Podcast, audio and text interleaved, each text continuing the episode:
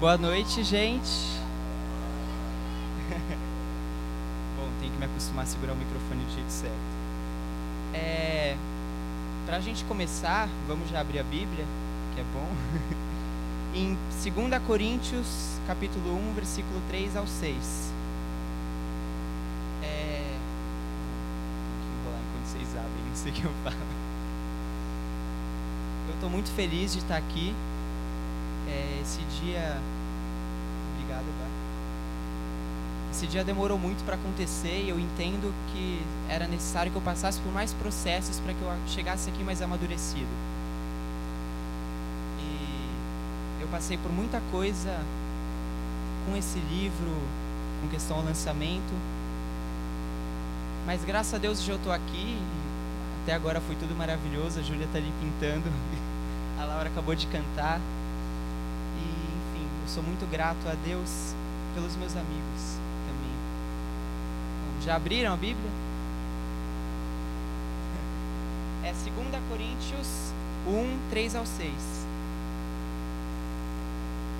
Bom, essa primeira parte que eu vou falar, ela representa algo que eu coloquei como quem Deus é.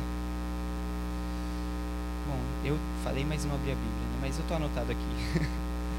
Posso ler já? Diz assim: Bendito seja o Deus Pai, perdão, bendito seja o Deus e Pai de nosso Senhor Jesus Cristo, o Pai de misericórdias e Deus de toda a consolação. Ele nos encoraja em nossas aflições, para que com o encorajamento que recebemos de Deus, possamos encorajar os outros quando eles passarem por aflições. Pois quanto mais sofrimento por Cristo suportamos, mais encorajamento será derramado sobre nós por meio de Cristo. Mesmo quando estamos sobrecarregados de aflições, é para o encorajamento e salvação de vocês. Pois quando somos encorajados, certamente encorajaremos vocês. Então vocês poderão suportar pacientemente os mesmos sofrimentos que nós. Bom, o que eu entendo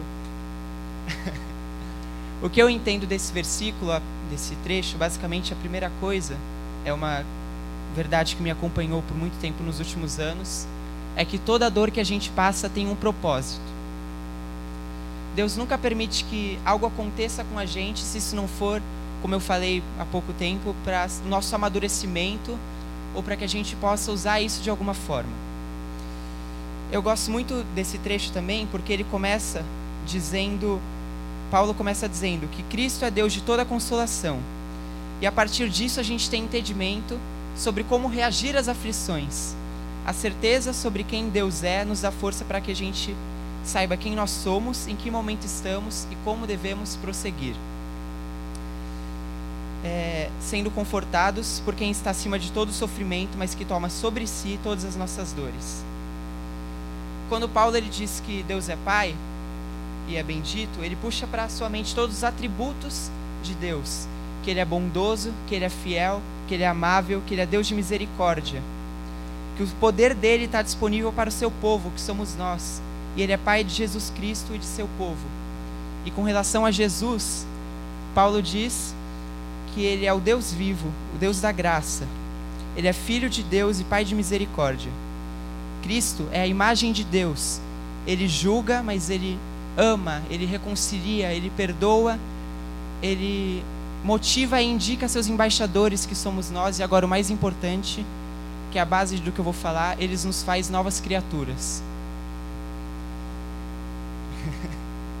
e a partir disso a gente pode entender que Deus traça um caminho que reconhe... é, perdão. Traça um caminho que começa pelo reconhecimento de sua autoridade e santidade, é, e a partir disso ele passa a tratar sobre algo que é extremamente importante, que é a nossa identidade. Para ilustrar um pouco isso, eu queria que a gente fosse para Mateus 16, 13 a 19.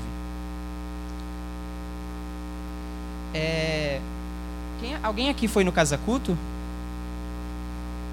O que eu vou falar tem um pouco a ver com o que eu falei no Casa Culto, mas não é a mesma palavra, gente, não se preocupa.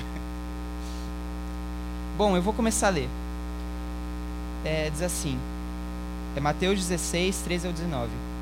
Quando Jesus chegou à região de Cesareia de Filipe, perguntou a seus discípulos: Quem as pessoas dizem que o filho do homem é? Eles responderam: Alguns dizem que o Senhor é João Batista, outros que é Elias e outros ainda que é Jeremias ou um dos profetas. Mas e vocês, quem dizem que eu sou? E Simão Pedro respondeu: O Senhor é o Cristo, filho do Deus vivo. Uau! Jesus disse: Que grande privilégio você teve, Simão, filho de João. Não foi carne nem sangue que te revelou isto, mas meu Pai que está nos céus. Também eu te digo que tu és Pedro, e sobre esta pedra edificarei a minha igreja, e as forças do inferno não prevalecerão contra ela. Uma coisa que é muito interessante é que essa é a primeira vez no Novo Testamento que a gente vê a palavra igreja. E o que isso significa é que Pedro, através do conhecimento do caráter de Deus, de quem Deus é e de sua profissão de fé, ele recebe um propósito que seria maior do que a sua própria vida. A gente vê Jesus falando sobre igreja para um cara que reconheceu quem Jesus é sem que existisse igreja alguma. E quando ele faz isso, Cristo reconhece quem Pedro é perante os homens. Ele diz: Você reconheceu que eu sou Jesus, então eu reconheço que você é Pedro. E ele puxa novamente o significado do nome, que Pedro é pedra, e sobre essa pedra que Jesus edifica a sua igreja, sobre essa palavra. E isso fica mais interessante quando a gente entende quem era Pedro antes disso acontecer, antes de encontrar Jesus. Em Lucas 5, é, a gente vê que Jesus o encontra, se eu não me engano, não, não vou falar. Jesus o encontra na beira do mar, guardando as redes depois de um dia inteiro pescando. E as redes de Pedro estão vazias, o barco dele está vazio, ele não pescou nada. E Pedro era exatamente isso, ele era pescador de peixes, mas o que a Bíblia mostra para gente é que isso era só um relance do propósito de Deus para ele no futuro. Ele era pescador de peixes agora, mas ele receberia um propósito muito maior. Quando Jesus encontra ele, ele diz para Pedro jogar a rede novamente para pescar. E o que Pedro responde? Ele fala: Senhor, eu já pesquei o dia inteiro, não estou com nada, não peguei nenhum peixe. Não vai adiantar, mas porque você falou, eu vou tentar. Então Pedro joga a rede para o outro lado, e quando isso acontece, a Bíblia descreve que ela fica tão cheia que um outro, outro barco que estava perto precisa ajudar. E esses dois barcos ficaram tão cheios que eles quase afundaram e a rede quase estragou. E Pedro, quando ele percebe isso, ele chega diante de Jesus, ele se prostra e a primeira coisa que ele fala é: Sai de perto de mim, porque eu sou pecador, porque eu não mereço estar perto de você. Então Jesus chega assim nele e fala: Ei, não tenha medo. Você hoje é pescador de peixes, mas eu quero te fazer pescador de homens. Nessa hora, eu creio que duas coisas ficaram claras na vida de Pedro. A primeira é que o ofício dele nunca mais teria sentido algum, porque em nenhum momento ele teria uma outra pesca tão grande quanto a que ele teve junto de Jesus. Ele podia pescar todos os dias e ele nunca pegaria a quantidade de peixes que ele pegou. E a segunda coisa que ele percebe é que Deus não despreza o dom que lhe foi dado. Então ele diz: Você é pescador de peixes, e eu te quero pescador, mas não de peixes, e sim de homens. Quando Pedro percebe isso, ele toma atitude, ele larga as redes, ele abandona o barco e segue Jesus e deixa tudo aquilo que era um relance do propósito para trás e segue em direção ao verdadeiro propósito. Bom, é histórias vivas e é para eu contar meu testemunho, então vocês devem estar assim: o que, que ele está falando? Bom, eu sempre gostei de, de, escrever música. Desde quando eu era pequeno, eu tinha uma bandinha com a minha amiga, a Júlia, eu não sei se ela está aqui. Acho que não. E a gente escrevia umas músicas e não deu certo. Mas foi em 2014 que eu comecei a escrever poesia. Cara, olha só. A primeira poesia que eu escrevi foi jogando Minecraft.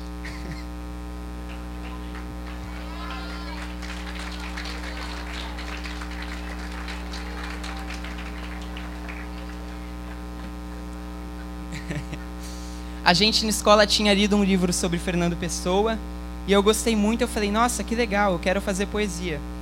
E aí eu lembro que eu estava minerando com meu amigo. e aí tinha uma tocha na parede e eu comecei a pensar. Eu escrevi assim: As luzes que antes. Esqueci a minha própria poesia, peraí. Ah tá, lembrei. Dizia assim: As luzes que antes me guiavam já não me ludibriam mais. As chamas que outrora me queimavam me trouxeram agora a paz. Eu rimava na época, eu não rimo mais.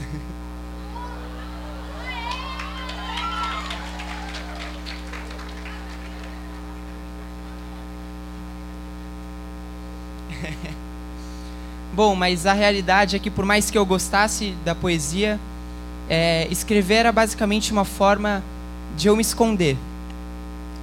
2014 foi um ano que foi muito difícil para mim, porque aconteceram algumas coisas na minha família e de um momento para outro eu parei de ter contato com a minha tia, com meu tio, com meu primo, com pessoas que eram totalmente próximas a mim. E isso era um momento que meu caráter estava sendo formado, eu tinha 12 anos, então isso foi muito pesado em mim. Na mesma época, na escola, a gente fez um trabalho da sala inteira e eu tive que. A sala dividiu em tipo cinco grupos e meu grupo eu que fiz tudo sozinho. E aí, por causa disso, é, eu perdi algumas amizades porque as pessoas começaram a falar que, nossa, o Gabriel fica pedindo pra gente ajudar ele, o Gabriel fica não sei o quê.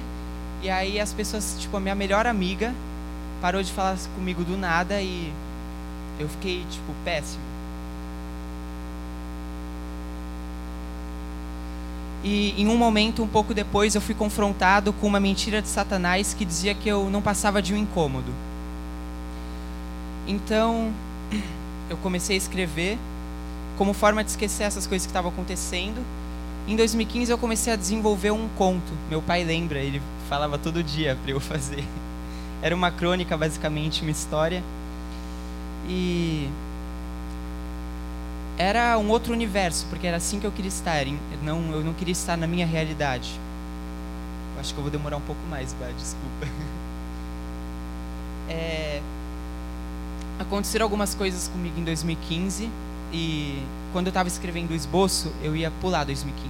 Eu não ia falar sobre isso, mas eu estava escrevendo, o Espírito Santo me incomodou e ele falou que eu tinha que falar disso porque serve para algum motivo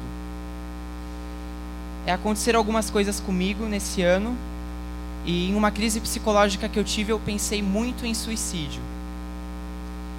E eu estava pensando nisso alguns meses atrás, eu estava lembrando desse momento e eu lembro que eu sentei uma hora e eu fiquei assim: Uau!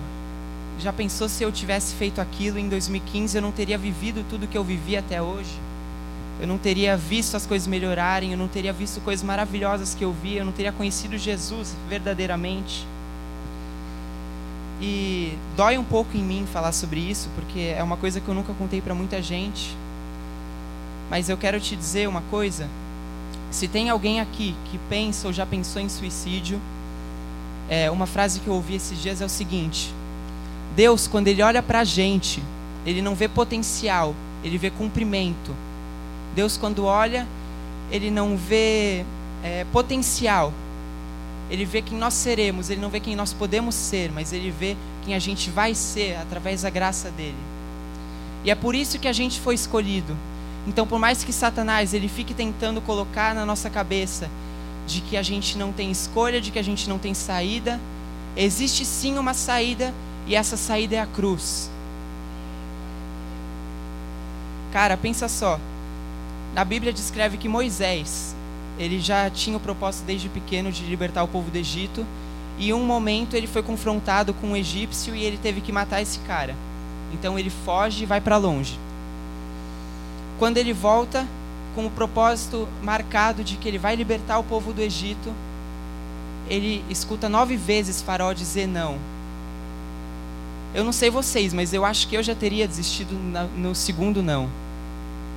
Mas Moisés não desistiu e o que isso trouxe para ele ele libertou o povo do Egito e foi ele que subiu o monte e viu pessoalmente a Deus. João Batista, a Bíblia descreve que os fariseus eles falavam mal do ministério dele. E se João Batista tivesse desistido, ele não teria visto Jesus e não teria visto o Espírito Santo descer sobre ele e dizer: Esse é meu filho amado, e ele não teria batizado o Mestre.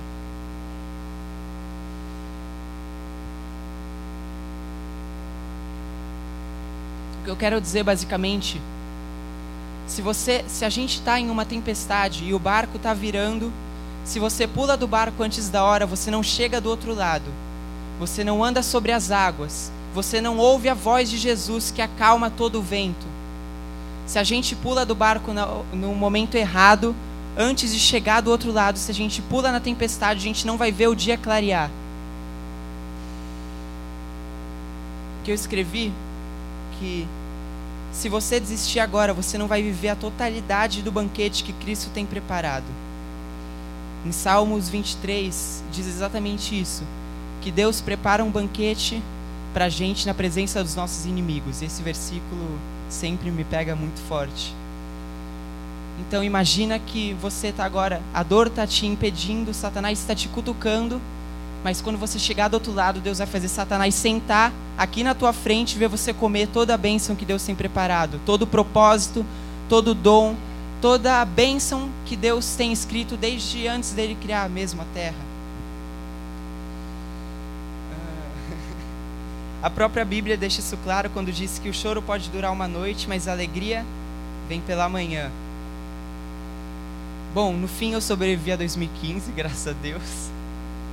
Mas em 2016 aconteceram outras coisas comigo. Basicamente eu fiz 14 anos. E acho que todo mundo aqui concorda que 14. Não sei, tem muito pré-adolescente aqui, né? Quem já passou dos 14 concorda que é uma fase tipo muito frágil, muito vulnerável. Todo mundo fez coisa errada com 14 anos. Então, nesse ano, eu cheguei na minha escola. Eu lembro que no primeiro dia, é, eu estava assim no portão da escola porque eu não queria entrar, não queria olhar para a cara de todo mundo. E aí eu vi chegando uma menina e eu falei assim: Nossa, que menina da hora. e aí na primeira semana eu comecei a conversar com ela. E aí essa, eu me tornei muito amigo dessa menina. Tipo, amigo que a gente, na, perto da nossa escola, tinha uma galeria. E a gente chegava 15, 20 minutos antes de bater o horário para ficar sentado conversando ou desenhando, umas coisas assim. E aí, é, com os tempos, ela era tão minha amiga que eu acho que eu comecei a me apaixonar por ela. Acho não, eu comecei a me apaixonar. Para, gente. Nossa, da hora. Bom, e aí o que, que aconteceu? Eu tava assim, era maio, e eu percebi que eu realmente estava gostando dela, e eu falei, bom, então vou conversar com ela. Eu lembro que um dia eu cheguei em casa e falei assim, não, amanhã eu falo com ela. Chegou no dia seguinte, ela foi expulsa da minha escola.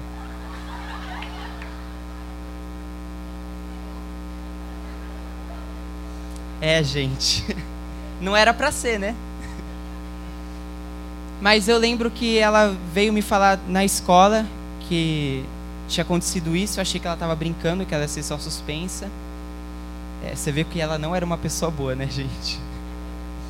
E aí eu cheguei em casa e eu abri o meu Messenger, eu vi uma mensagem dela. Eu perguntei: Você foi expulsa mesmo? Ela falou: Sim. E nesse momento a gente perdeu todo o contato.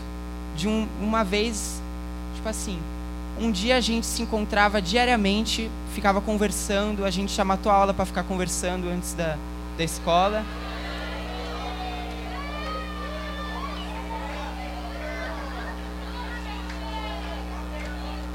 Eu sou crente!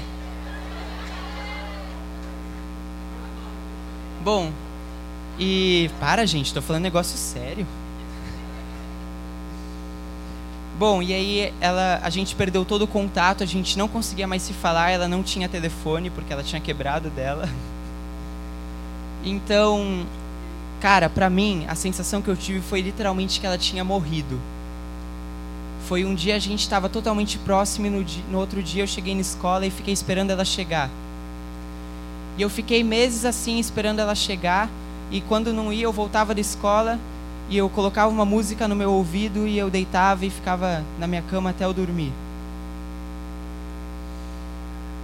E nessa época eu encontrei uma página no Facebook que tinha um estilo de poesia que era muito bom, que me atraiu. E eu estava com uma vontade de voltar a escrever. E aí quando aconteceu isso, que ela foi expulsa, eu escrevi o meu primeiro texto. Foi dia 11 de maio de 2016.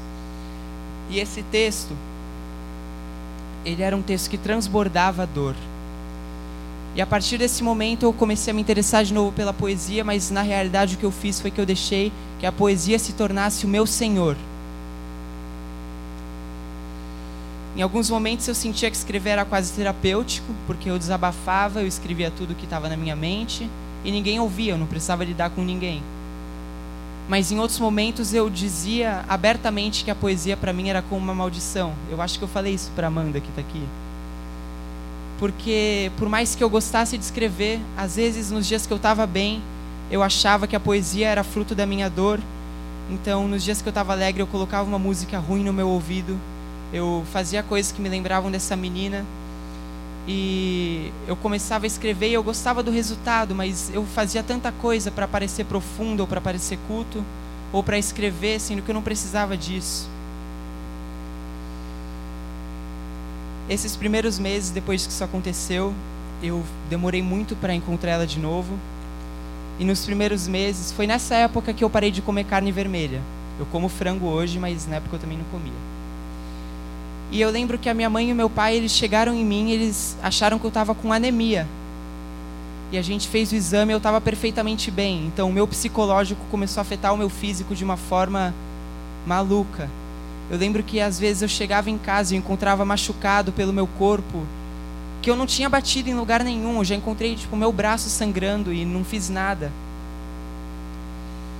E é coisas que eu não sei explicação, mas que quando eu penso assim, quando vocês devem pensar, tipo, ah, uma menina que ele gostava foi embora. É uma coisa muito boba, mas isso juntou com outras circunstâncias, eu comecei a entrar numa crise de identidade muito forte. E o Gabriel que eu via no espelho quando eu chegava em casa não era o Gabriel que eu era, o Gabriel que eu me sentia. E aí eu fui ficando cada vez mais vulnerável e oh. É, e com o tempo a poesia começou a se tornar minha obsessão. E como eu falei, eu fazia tudo para simplesmente ter um poema, ter uma coisa bonita para falar e era assim que eu lidava com os meus problemas. Nesse momento eu comecei a achar que eu não tinha valor, que eu, a dor era a única coisa que me fazia uma pessoa real. Esqueci o significado do meu nome, me perdi em quem eu era, achei que eu não valia nada, que eu não era digno de nada. Vocês estão entendendo a semelhança? Quando Jesus encontra Pedro na beira do mar, ele estava lavando as redes vazias. A Bíblia não escreve que Pedro sentia, mas o provável era que ele sentia justamente isso.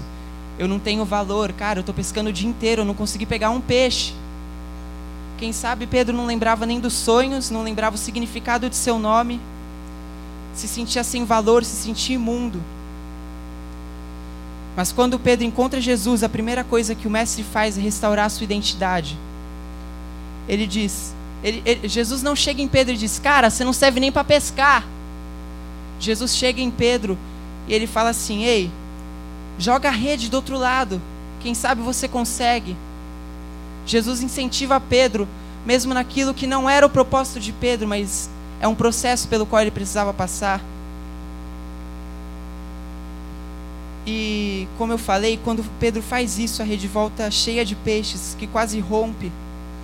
Então Pedro, na hora, se joga aos pés de Jesus e fala: Sai de perto de mim, porque você é tudo e eu não sou nada. Você é santo e eu sou imundo. Você é bom e eu sou uma porcaria. Então Jesus chega e é nessa hora que ele escolhe para restaurar a verdadeira identidade de Pedro. Ele não chama assim: Ei, pescador, vem cá. Ele chega e diz: Pedro, não temas o mundo te ensinou que você seria pescador de peixes, mas eu quero te fazer pescador de homens. Jesus chama Pedro pelo nome, não pelo pecado, não pelas mentiras, não por aquilo que o mundo impôs que seria Pedro. Voltando à minha história. Perto de agosto, setembro de 2016, eu ainda escrevia na época, eu ainda estava num período de luto, ainda sentia muita dor. E eu falei assim: bom, quer saber? Eu vou escrever, vou fazer um livro. E eu comecei a juntar alguns poemas e eu comprei uma máquina de escrever na época, porque eu queria que meu livro fosse cara vintage. e nesse período eu lembro uma memória que eu tenho muito forte na minha cabeça, foi eu chegando na escola ou voltando, não lembro bem, no metrô na Rosa. Eu estava com o celular na mão e eu estava nas notas aberta uma lista com cerca de 20 nomes que eu gostaria que fossem o nome do meu livro. Eu lembro que eu olhei para esses nomes e eu não achei que nenhum faria sentido, que nenhum se encaixava, que não existia um nome que fosse bom para aquilo que eu queria fazer. Então eu mostrei as poesias para um professor meu e a primeira coisa que ele me disse foi: "Cara, sua poesia é muito obsessiva". E realmente era, eu não vou mentir. E mas depois de algumas semanas eu desisti do livro e comecei a passar por outros processos na minha vida eu entendi basicamente é, o que o professor quis dizer para mim, que o obsessivo que ele dizia não era assim, cara, sua poesia é ruim, mas era algo como você precisa ir além. Você não pode ficar preso na dor, não pode ficar preso no luto, nisso que está acontecendo.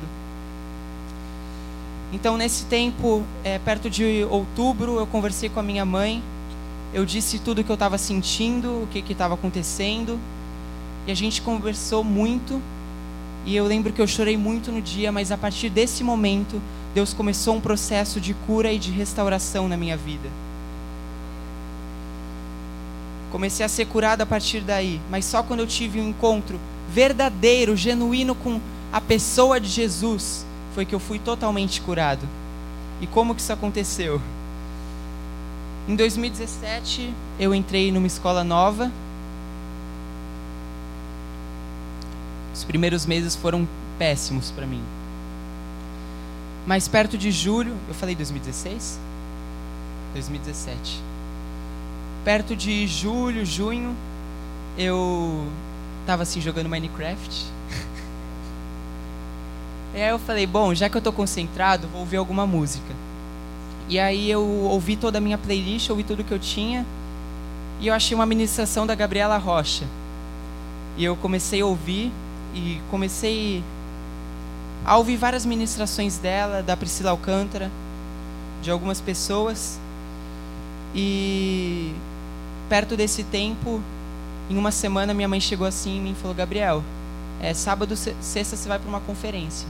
Tipo, no meio da semana ela falou para mim. Eu fiquei com tanta raiva da minha mãe, porque eu não queria ir para esse lugar. Eu não sabia o que era, tipo, eu estava começando a encontrar Jesus, mas eu ainda não tinha tido esse choque eu fui para a conferência forçado com meu primo. E foi lá que eu conheci um Jesus que era realmente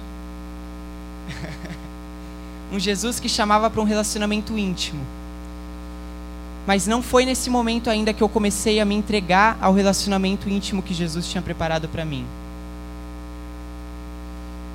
Mas eu já estava nesse processo e esse processo me ajudaria a entender tudo aquilo que eu havia passado nos últimos três, quatro anos.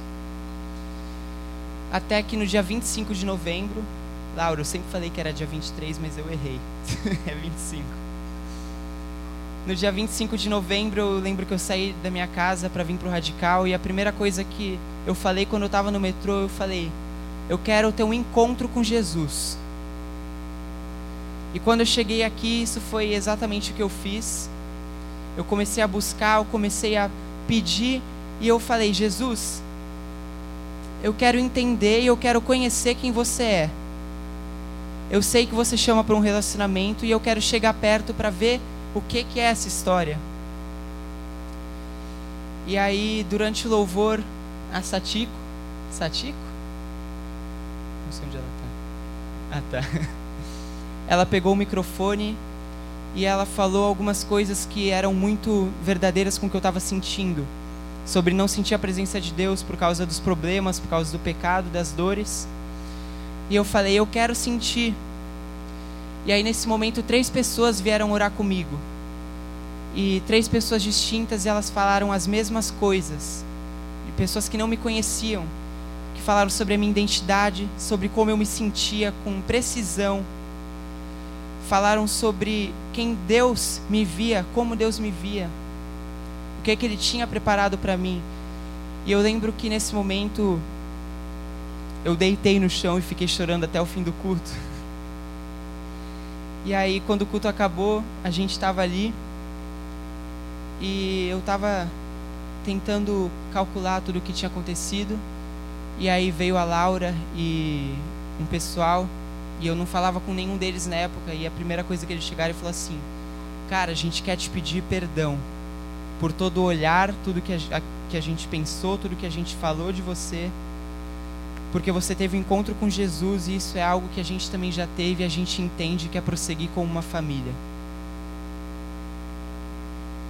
É... Toda vez que o Giba fala sobre avivamento, o que ele fala é que avivamento traz não é só o fogo, mas é arrependimento. E a minha certeza foi que naquele dia a gente vê um avivamento justamente por esse momento. Porque houve arrependimento, as pessoas chegaram em mim sem nem me conhecer e falaram assim: "Ei, me perdoa". E nesse momento eu comecei a ser restaurado daquela dor que eu sentia, das coisas que tinham acontecido comigo, do bullying, do desprezo, de tudo que fizeram contra mim. E eu comecei a encontrar em Jesus uma identidade que era mais forte do que a identidade que Satanás e o mundo colocou para mim.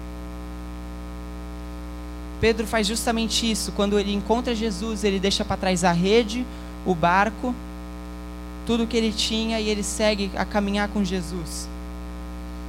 E eu comecei a fazer isso. E esses meses, assim, até 2018, esses meses, é novembro e dezembro, foram meses muito bons porque eu comecei a entrar em um relacionamento com Jesus e conhecer uma novidade de espírito. E aí eu lembro que em janeiro de 2018 eu tinha escrito uma poesia que está no meu livro.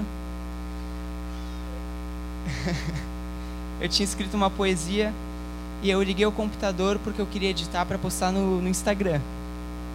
E aí quando eu liguei o computador e eu comecei a editar essa poesia, o Espírito Santo ele veio e ele falou assim: Você lembra daquele livro que você queria escrever em 2016?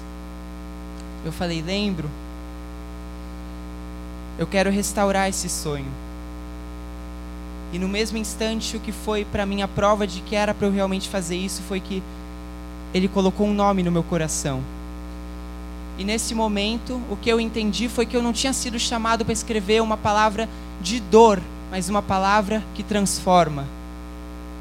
E é esse o nome do meu livro. E quando aconteceu isso, eu pensei, cara, legal, eu quero realmente ter um livro, mas eu não tenho poesia suficiente eu comecei a escrever o livro e eu pensava assim, bom, eu estou na escola nova, o pessoal não me conhece. Com esse livro eles vão ver quem eu sou, vão entender tudo que eu passei e vão, sei lá, me respeitar mais. Então eu comecei nesse processo e quando eu falei para Deus que eu não tinha poesia, a palavra foi: confia. Aconteceram muitas coisas em 2016 que serviram de confirmação sobre o meu livro. E a primeira delas foi no acampamento.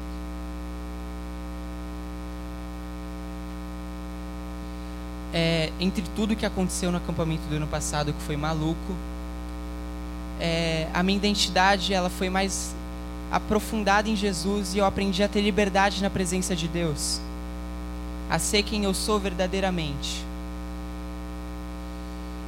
E, mas o que eu quero falar não é sobre o que aconteceu no acampamento, é sobre o que aconteceu depois.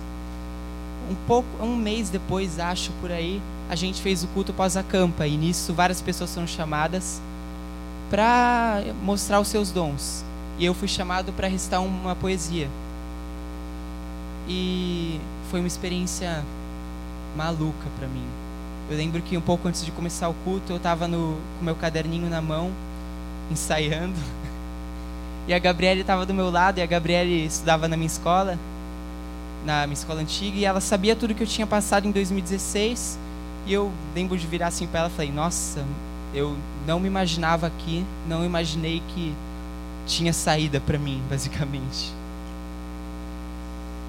A segunda experiência que eu tive em 2018 2018, que foi de confirmação para o meu livro, foi no ASO. É, aconteceu muita coisa nesse dia e é até hoje um dos melhores dias da minha vida. Mas eu lembro que perto do evento, eu, em um momento de oração, eu virei assim e falei: Deus, eu gostei muito de tudo que aconteceu até agora, muito obrigado. Mas eu quero que você mande alguém para falar comigo. E acabou o evento, ninguém veio falar comigo. E aí eu tava, vi o pessoal do Radical, eu falei, bom, vou ligar pro meu pai para ele vir me buscar. E eu liguei pro meu pai e nessa hora uma mulher assim na arquibancada, assim, falei, ah, vai pedir para eu chamar alguém para pegar alguma coisa, sei lá, que ela tava na área VIP. Aí eu desliguei o telefone, fui falar com ela. E era uma mulher que eu nunca tinha visto na minha vida. Ela chegou assim e falou assim: Cara, eu tava te vendo durante o evento. E Deus colocou no meu coração que Ele tem muito amor por você. Que a forma que você adora alegra o coração de Deus. E ela começou a falar algumas coisas. Mas a que eu nunca esqueço, que foi a que mais impactou, pouco depois de ela ter falado isso, ela virou para mim e falou assim: Deus está me dizendo que Ele vai te dar novas canções e novas poesias. Nossa, eu quase desmaiei na hora. E aí eu comecei a conversar com essa mulher. Alguém aqui conhece o João Figueiredo? É, como se já não bastasse Deus falar uma coisa tão específica, ele mandou a mãe do João Figueiredo para vir falar comigo. E a gente conversou e eu me senti, eu senti realmente que esse livro era algo que Deus queria que acontecesse. E com o tempo, outras poesias foram surgindo e as poesias que eu achava que não teria, eu comecei a ter. Eu lembro que eu sentava assim para editar no meu computador as poesias e era uma coisa maravilhosa começava a editar e às vezes eu nem terminava de editar uma poesia, o Espírito Santo começava a falar, eu escrevia outras. E esse livro ele foi realmente feito ao lado do Espírito Santo. Quando eu digo isso é porque teve poesias que eu achei, quando eu comecei a escrever, eu falei, não, essa poesia vai entrar. E aí quando eu peguei ela para editar, eu falei assim, não, não vai entrar. Eu falei, tá bom.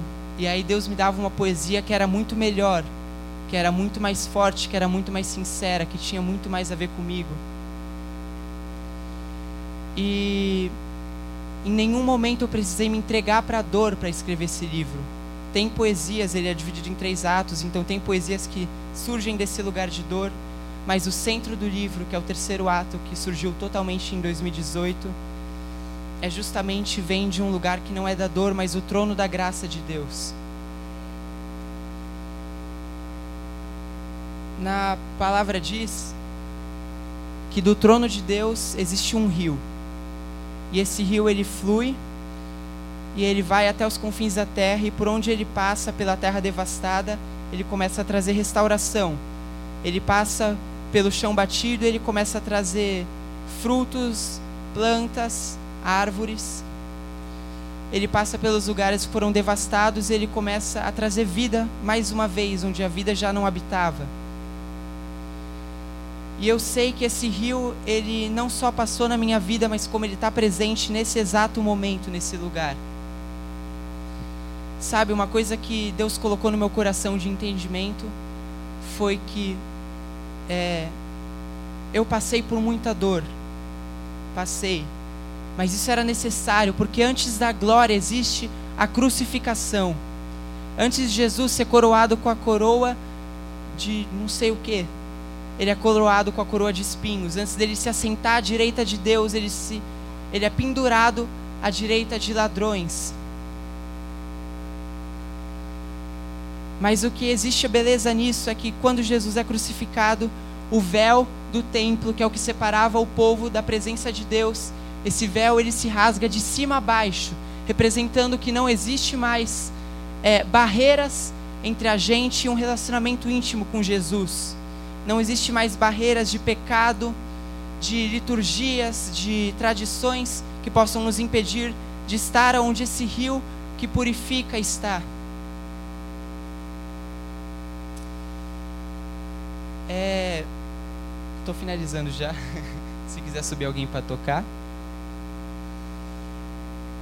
É, em, em 2 Coríntios 3, 3, é o versículo que o Arthur falou semana passada, mas eu já estava anotado, não estou copiando. Diz assim: Sem dúvida, vocês são uma carta de Cristo que mostra os resultados de nosso trabalho em seu meio, escrito não com pena e tinta, mas com o Espírito do Deus vivo, gravada não em tábuas de pedra, mas em corações humanos. Porque não temos mais coração de pedra. Perdão, isso não é do versículo, isso é que eu escrevi. A Bíblia diz que a gente não tem mais um coração de pedra, que é o que nós tínhamos, que é o que o mundo colocou na gente. Nós somos gerados com o coração é, batendo, funcionando, e as dores, as mentiras, tudo que Satanás coloca, começam a endurecer o nosso coração. E nesses momentos em que eu sentia dor, eu sentia que era isso. Meu coração ele estava endurecido para alegria, mas ele estava aberto para dor. Mas a palavra de Deus diz em Ezequiel 37, se eu não me engano, que Deus ele tiraria de nós o coração de pedra e ele daria para a gente um coração de carne. Ele tiraria da gente nosso espírito cansado, o nosso espírito que acreditou nas mentiras, ele daria um espírito restaurado, um espírito que acredita na verdade de Deus. Sabe, em um dos momentos antes de chegar aqui, em umas semanas atrás, quando a gente estava decidindo tudo sobre esse dia, aconteceram muitas coisas e eu fiquei muito mal. Eu tinha todos os motivos para sentar e reclamar muito e ficar muito bravo. Mas eu lembro que eu entrei no meu quarto, fechei a porta e eu falei assim: Satanás, você vai sentar aqui. E eu fui do outro lado do quarto e eu coloquei uma música, eu comecei a dançar com Jesus nesse momento que tudo estava me fazendo ir para mais profundo é, na dor e eu fui para mais profundo no espírito. Eu dancei com Jesus e eu vivi momentos de adoração naquele lugar. E eu lembro que eu sentei, eu deitei na minha cama como se eu tivesse deitado no colo de Cristo. E eu ouvi o Espírito Santo dizer assim: Eu te dou permissão para você fazer tudo isso que você que está no seu coração. Mas sabe qual é o segredo? É que o que está no meu coração mais não é as coisas que eu tenho pensado, as coisas que o mundo impôs sobre mim, os meus sonhos mesmo, o que está no meu coração agora é a vontade de Jesus. E o que a gente entende biblicamente é que a vontade de Jesus ela é cumprida de acordo com a bondade de Deus. Deus, ele, como eu falei com Pedro, ele não desprezou o dom que Pedro tinha. Ele não chegou e falou para Pedro parar de pescar, ele continuou usando Pedro na, nessa área. E através disso, Pedro é a pessoa que quando passa pelos enfermos, cura somente com a sombra.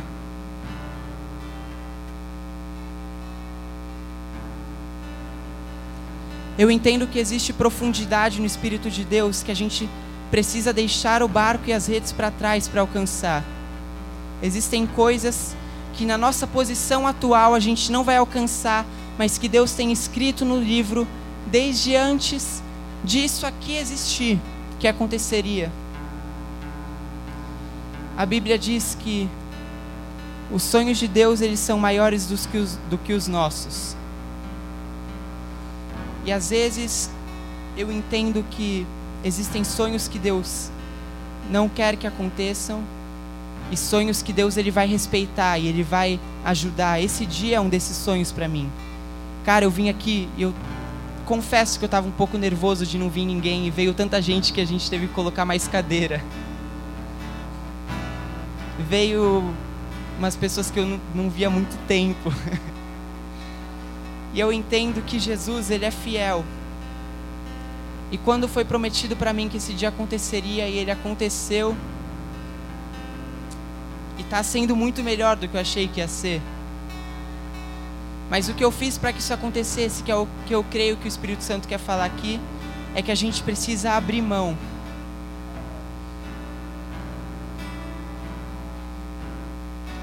Quando eu decidi que eu queria fazer o lançamento do meu livro, eu tinha muitas coisas que eu queria fazer. E eu tive que abrir mão de, dessas coisas uma por uma até ficar somente aquilo que Jesus queria. Aquilo que era sábio, aquilo que era para a glória de Deus. Talvez você tenha um sonho aqui nessa noite, quer dizer, talvez não, todo mundo aqui com certeza tem um sonho. E se você não tem, isso é uma mentira de Satanás. Se você acha que você não tem sonho, que você não tem propósito, que você não tem motivo para existir, a Bíblia diz que Deus ele nos fez seu, seus embaixadores. Nosso propósito é ser como Cristo foi. E Cristo, acima de tudo, era amado pelo Pai.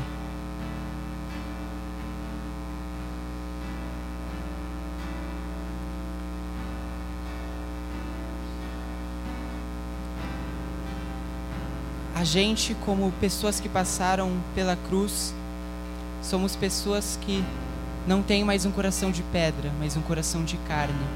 E essa carne não é a carne do pecado que diz na Bíblia, é a carne que Jesus fez perfeita em Gênesis 1. O espírito que Deus coloca sobre nós não é o espírito de sofrimento, é o espírito da glória. Jesus foi até a cruz e a gente não precisa mais ir até a cruz, mas a gente pode se achegar nele e observar a cruz todos os dias. Entender que existe motivo sim para a gente continuar fazendo o que a gente faz, que é viver. Acho que é isso.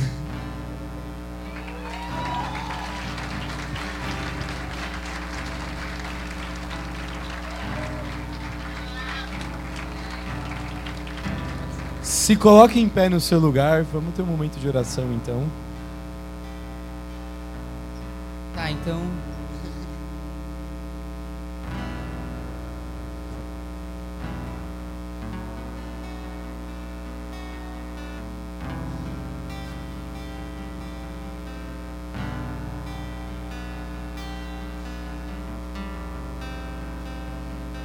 eu quero fazer dois convites aqui.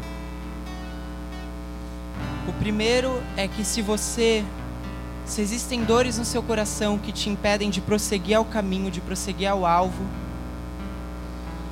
existe luto no seu coração que te impede de viver a totalidade do que Cristo tem preparado, que você possa vir aqui até a frente. E se você, como eu tive que fazer, quer viver a totalidade que essa to a totalidade de Deus, essa totalidade só é encontrada em um relacionamento pessoal com Jesus. E você quer ter isso e nessa noite você se sentiu impelido a, a conhecer verdadeiramente Jesus como ele te conhece. Eu quero que você venha aqui à frente também. Não precisa ter vergonha.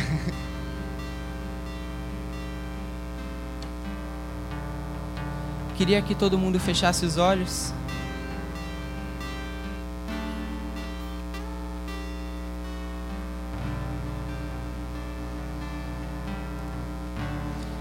Espírito Santo, você é bem-vindo nesse lugar.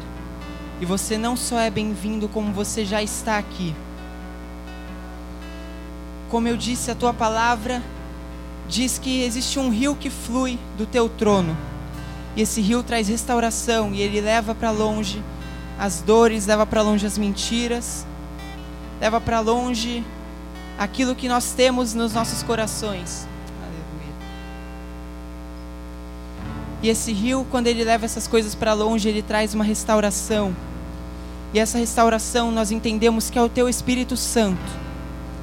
E nós te convidamos para que você esteja agora nesse lugar, entrando no coração de cada uma dessas pessoas e trazendo restauração, que esteja destruindo as mentiras, que você esteja quebrando os paradigmas, que você esteja destruindo tudo aquilo que Satanás construiu nesses corações eu declaro que o Senhor Jesus começará a construir uma nova edificação sobre cada um desses corações que estão aqui na frente.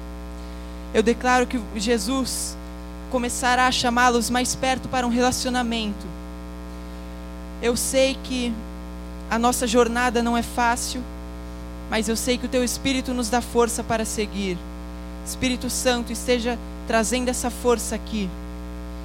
Jesus, que nós não venhamos a estar cegos por causa das aflições, por causa das circunstâncias. Que em nome de Jesus nós possamos ter os nossos olhos na cruz e nós possamos entender que depois da dor, depois do sofrimento, existe a glória. Depois que você foi crucificado, você ressuscitou. Que você esteja ressuscitando esses corações aqui agora, Espírito Santo. Para que em nome de Jesus haja nova vida fluindo de cada um desses corações. Eu não sei se serão dons, se serão profecias. Eu não sei se serão os lugares onde você os colocará, mas Espírito Santo, o teu ministério é justamente isso. Ele traz restauração, conciliação, arrependimento e ele traz novo propósito. Em nome de Jesus, que cada uma dessas pessoas receba um novo propósito na tua presença agora, Jesus.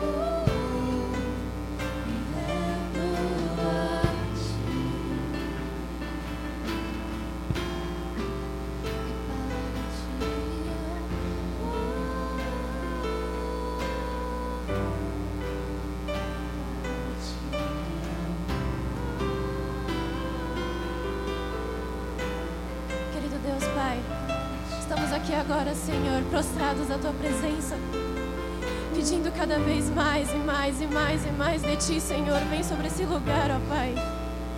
Vem sobre essas vidas que estão aqui, Senhor, que já não sabem mais, Deus, uma direção, que querem cada vez mais de ti, Senhor. Vem cuidando, Senhor, vem curando, vem transformando. Vai quebrando tudo aquilo que não é seu agora, em nome de Jesus, Senhor. Ó oh, Deus, restaura, Pai. Restaura, cura, transforma. Que todo mal sobre essas vidas caia agora.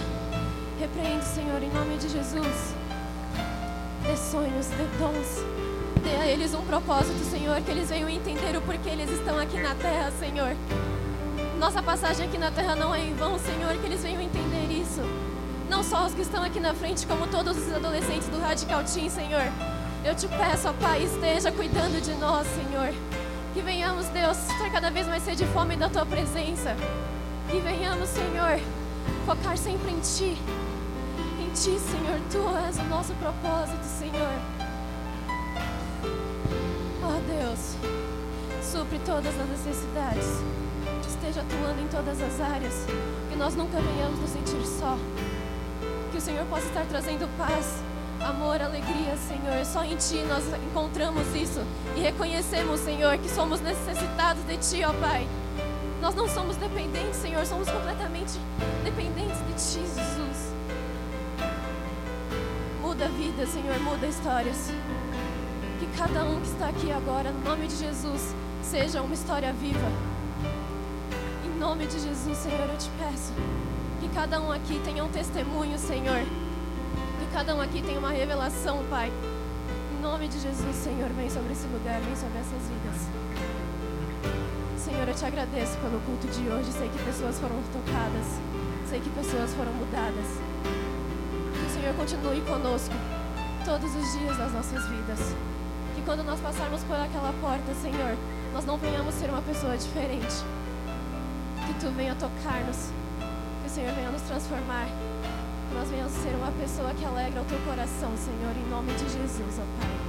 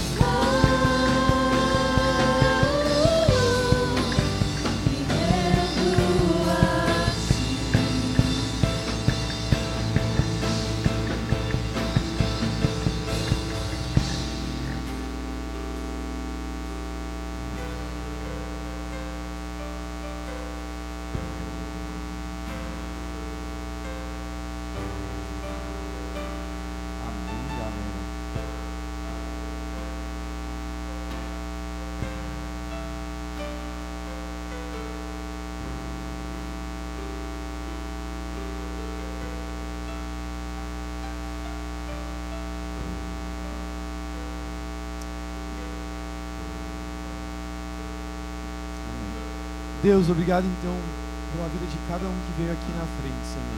Muito obrigado porque o Senhor tem restabelecido a história de cada um, Senhor. O Senhor tem transformado, o Senhor tem gerado algo novo, Senhor. Nós oramos e nós pedimos, Pai, que daqui para frente, Deus, a história dessas pessoas seja marcada pela tua graça, pelo teu amor, pelo teu cuidado e pelo teu carinho, Senhor.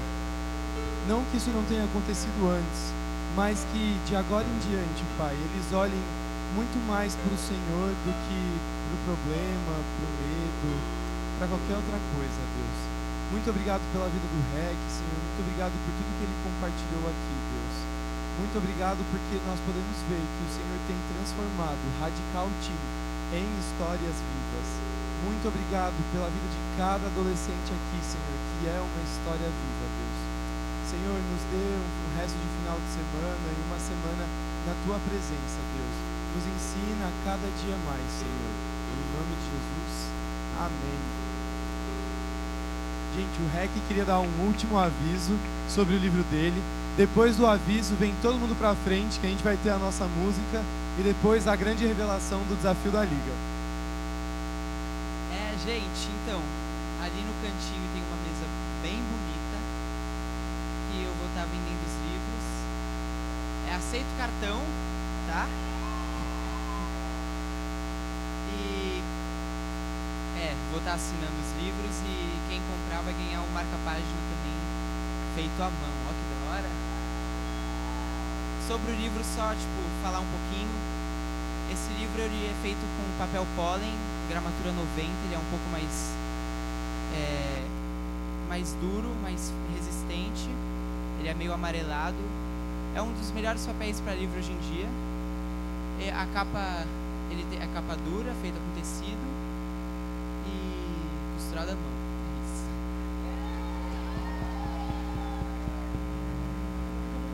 É pra. Isso, galera, vamos lá. Bora. Bora, galera, todo mundo aqui pra Vamos, frente. gente. Só tomar cuidado aqui, né? no meio. Cuidado. Só isso. Amém. Cuidado com o candidato, cuidado com as cremas. Um perímetro assim de distância. Os dois quadrantes aqui à frente.